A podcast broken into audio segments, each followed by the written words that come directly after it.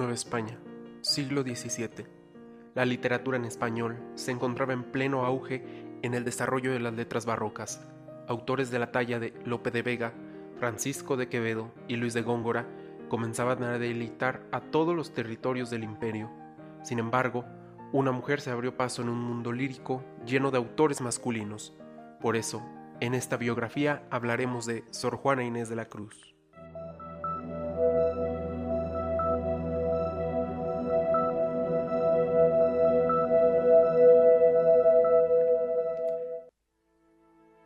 Juana Inés de Asbaje y Ramírez de Santillana nació el 12 de noviembre de 1648 en San Miguel Nepantla, Nueva España.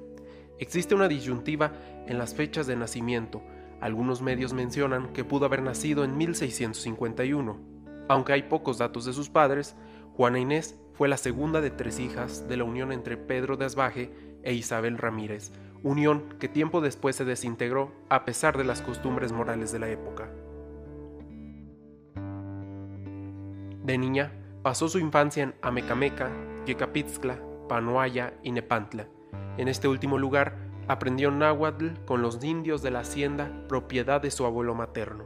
También aprendió a leer y escribir a la corta edad de tres años cuando tomó lecciones escondidas de su madre y en compañía de su hermana mayor.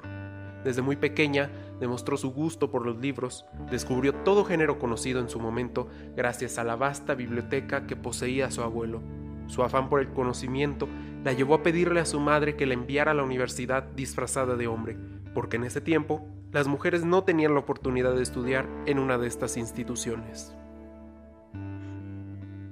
Desde los ocho años de edad, radicó en la Ciudad de México, viviendo en la casa de su tía María Ramírez.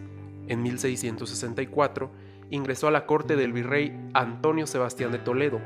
Por aquel entonces ya era conocida por su inteligencia y como acompañante de la virreina Juana desarrolló sus capacidades literarias.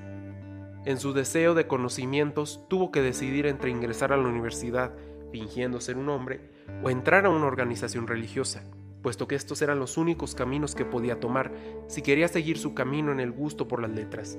Finalmente se decidió por los hábitos. Tras un intento fallido con las carmelitas descalzas, ingresó al convento de San Jerónimo, donde pudo escribir versos sacros y profanos, villancicos para festividades y algunas comedias.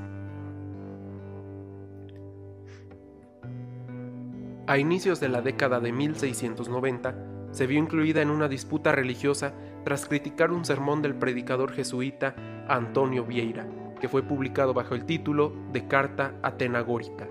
Esto provocó que hubiera respuesta del religioso a estos comentarios bajo el argumento de que Sor Filitea, seudónimo que utilizó al realizar la crítica, se dedicara menos a las letras humanas y más a las divinas, para mayor provecho. La reacción de Sor Juana se vio reflejada en el texto Respuesta a Sor Filotea de la Cruz, donde realiza una amplia defensa de su labor intelectual y además reclamaba en él los derechos de la mujer en la educación.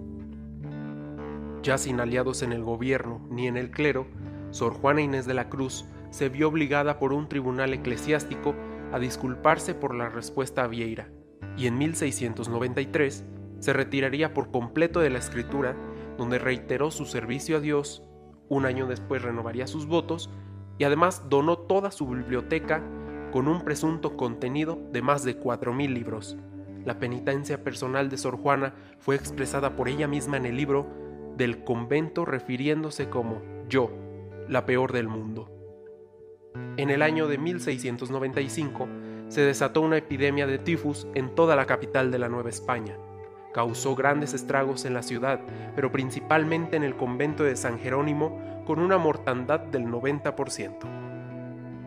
Sor Juana también fue víctima de la enfermedad al estar cuidando de las demás monjas del convento. Falleció a las 4 de la mañana del 17 de abril de 1695 cuando tenía 46 años.